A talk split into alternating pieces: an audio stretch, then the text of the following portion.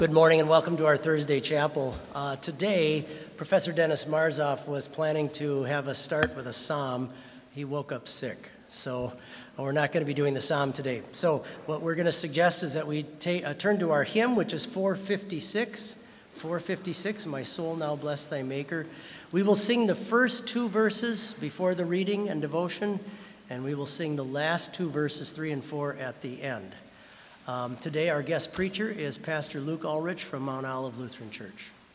Lord's blessings on your worship.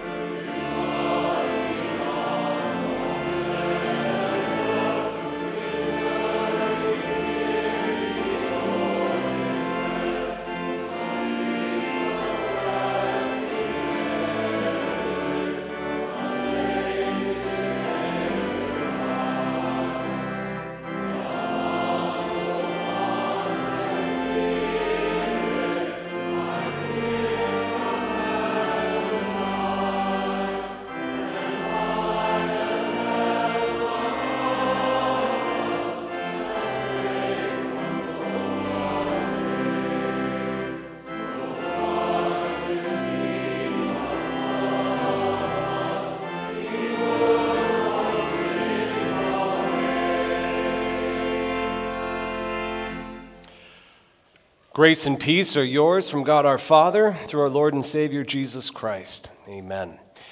The text that we have for our consideration is a single verse from Psalm 103. We hear verse 13. As a father pities his children, so the Lord pities those who fear him. These are your words, Heavenly Father. Sanctify us by the truth. Your word is truth. Amen. Please be seated.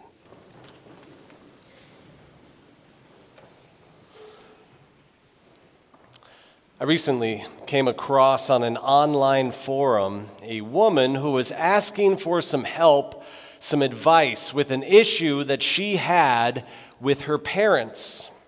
She wrote this I just found out that my parents have kept a running total of everything I owe them since I was 12 and got my first job.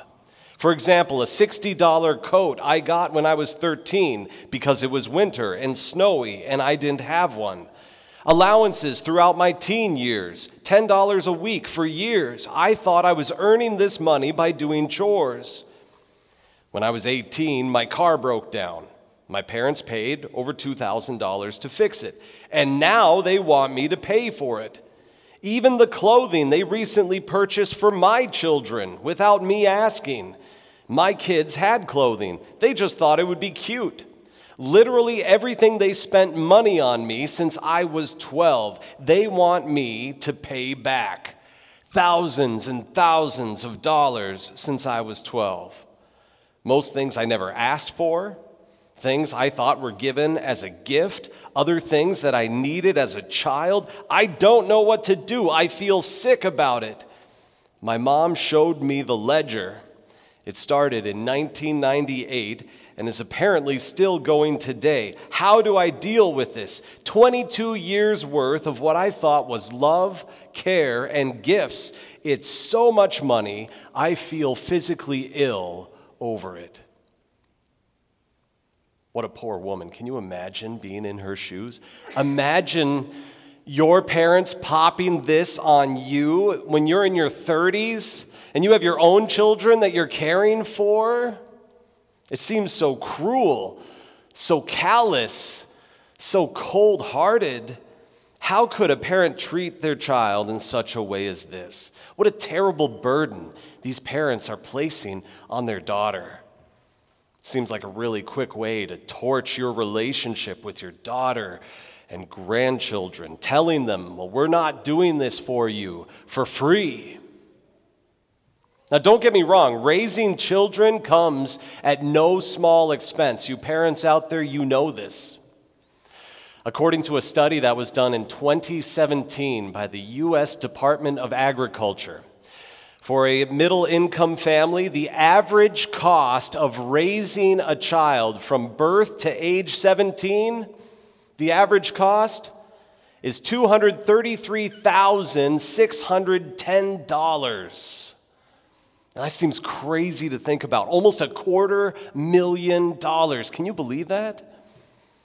When we look at it that way, we might be tempted to start thinking about children in the way that many in our world do, which probably accounts for the reason why the U.S. birth rate has declined by 20% in the past 15 years. We might be tempted to ask ourselves is it really worth it? Is this really worth the time and the investment? Maybe I don't want children. Plus, who's to say that when they grow up, they're not jerks? Who's to say that, that they might not grow up to be losers or, or a complete embarrassment to me, which will then cost me even more money in the long run? This kind of attitude, of course, is sinful. It's insulting to the one who said, Be fruitful and multiply. It's insulting to the one who said, I will give you daily bread. I will supply every one of your needs. Now, I understand that most of you college kids here, you, this isn't really a concern for you. You don't have children yet. And yet, the struggle, the heart and core of this problem is still something that, that you wrestle with, that you struggle with. It deals with selfishness. And maybe look at it this way What about those who have invested in you? What about your parents? In the way that you've acted and treated towards them, are they wanting to charge you for everything they put into you? Have you rightly honored, served, obeyed, loved, and esteemed those who have sacrificed so much for you? Or have you instead despised, provoked, and angered these who have paid probably over a quarter million dollars to bring you where you are today. I think that I can safely say that every single one of us here, at some point in our lives, we've had the opportunity to show compassion, to have pity, to show not a cold heart, but a generous, warm heart to other people and yet we've whiffed. Or perhaps there have been times where we, we have and should have honored or shown appreciation to those people who have invested so much in us, and yet we have chosen not to. There have been times where we have instead been heartless, where we have been callous and cruel and cold, either to those who are under us or to those who are over us trying to help us. There have been times when you have chosen yourself, you have chosen your own selfish wants and needs before others. Or maybe there have been times where you can point and say, Oh, I helped this person. Or you might say, Well, I did what my mom and dad asked me to do. But were you always doing so with the right reasons, with pure motives? Acting out of selfless love towards these people, or were you acting selfishly, thinking what you might get out of it in return? The devil would have an easy time if he were to go before God and he would point at you and me and he would say, Talk about losers. Talk about an embarrassment to you. You claim to be their father. Look at how they've acted. We, with our sins, we should rightly be an embarrassment to God. He shouldn't want to have anything to do with us. We should be counted among those who have, who have gone and taken their inheritance and gone and blown it all in wild, sinful living. With the selfish, self centered, cold, cruel, compassionless hearts that we've all too often have, we should have no right in approaching God, asking anything of Him as our Father. We shouldn't even presume to be able to come before Him asking Him to take us into His house as a servant or a slave. He should have nothing to do with us. But thanks be to God for the heart that He has towards us, that our verse emphasizes today a heart that is full of pity and compassion. Instead of being cold and callous as we've been guilty of being, we have a God who pities us, as our verse says. Or, as other translations put it, He has compassion upon us, He has mercy upon us, He shows tender kindness to us. That word that's translated pity, he pities us, it finds its Greek counterpart in the word that Jesus uses just before he feeds the more than 4,000 out in the wilderness when he turns and he says, I have compassion for these people. It means that he has this gut wrenching, heartfelt compassion for you it's not just some surface level, face value kind of word that he's throwing it out there, but he feels for you on the deepest level, way deep down. He is one who's willing to sacrifice for you. And at the greatest cost, infinitely more than a quarter million dollars, he's willing to sacrifice far more than any amount of gold or silver could ever pay for.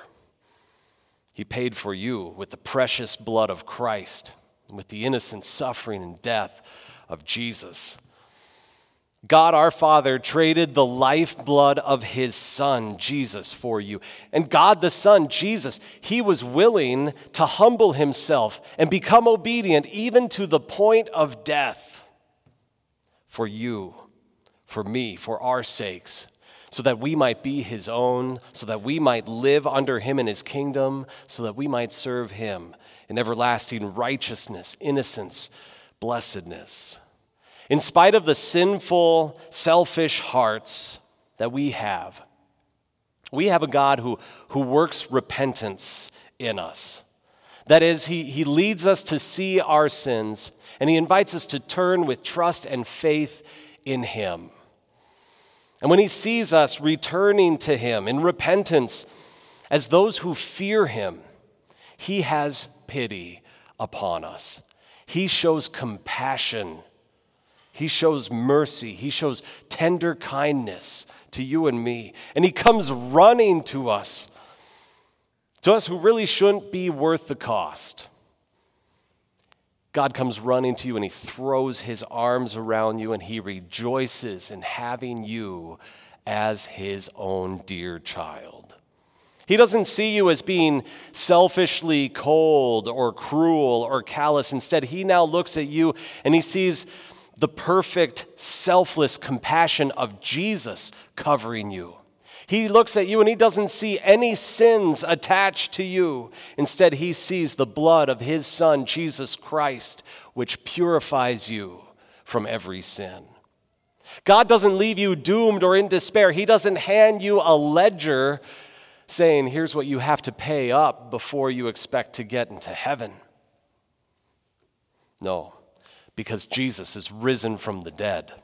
The resurrection of Christ serves as proof to you and me that the work of God's pity, the work of his compassion, it is now full. It is complete. New eternal life belongs to you now. God speaks to you and me. And he says, I have forgiven, I have forgotten all of your mistakes, all of your sins. You are not a loser. You are not an embarrassment to me. Don't listen to the devil. He can no longer accuse you. In fact, his mouth doesn't even work, his head has been crushed. You are precious to me, God says. You are of the greatest worth. And I am here for you as a loving father. You can rely on me. You can count on me and on my mercy, my kindness, my compassion. You have pity, my pity. It is here for you. God now speaks to you, and he says the same words that he spoke to his son, Jesus. He says, Behold, this is my beloved child with whom I am well pleased. And there is literally nothing better that we could ever hear than that. And this is, in fact, the message that you constantly get to hear. How great is that? This is the message that your sins are forgiven, that you are at peace with Almighty God, that you have a home waiting for you at God's side in heaven. And that's the message that you get to hear every day here in this chapel. It's the message that you get to hear every day in your religion classes at Bethany. This is the message that, that is shared in the divine service on Sunday mornings at our local congregations. You can come and join your brothers and sisters in Christ at, at Mount Olive and at peace. Rejoice with us in this greatest of all thing that we could hear. Like that compassionate father that goes running down the driveway in Jesus' parable and throws his arms around his son, so too does God our Father come running at you and me. So too does he come throwing his arms, his compassionate arms, around you and me when we hear this gospel message that is preached to you. When we are baptized and every day when we remember the fact, I have been baptized and God has given me his promises, and they still apply to me even here and now. As you get to receive the body and blood of Christ in the Lord's Supper for the forgiveness of all of your sins, God is coming to you as a compassionate, merciful, loving Father, and He is assuring you that He is for you, that He loves you. What an awesome blessing this is. What a joy this, this is for us that we need here in a world that is so cold and calloused and cruel. To know that we have a God like this. God assures you that you have every right, you have every confidence that you can now come before Him, and He is a loving Father to you. He's one who has your best interests always in mind. He is one who has promised to provide for you, to protect you. He is one who has a, a father's heart of pity, of mercy, of compassion, of tender kindness towards you. He is one who is fully invested in you, regardless of the cost. He feels for you and me on the deepest of levels. And not only does he have the willingness to do all this, but he is Almighty God. He has the power and the ability to come through for you in every need. How great is that? All glory, all thanks, all praise be to God, who is our compassionate Father. Amen. And we pray. Please rise. O oh Lord, we thank and praise you for the pity, compassion, and mercy that you show to us. We are blessed to be called your children. Help us to always rejoice in this and, and to give us hearts that happily seek to reflect to others the pity, the compassion, and mercy that you have first of all shown to us. We pray this in Jesus' name. Amen.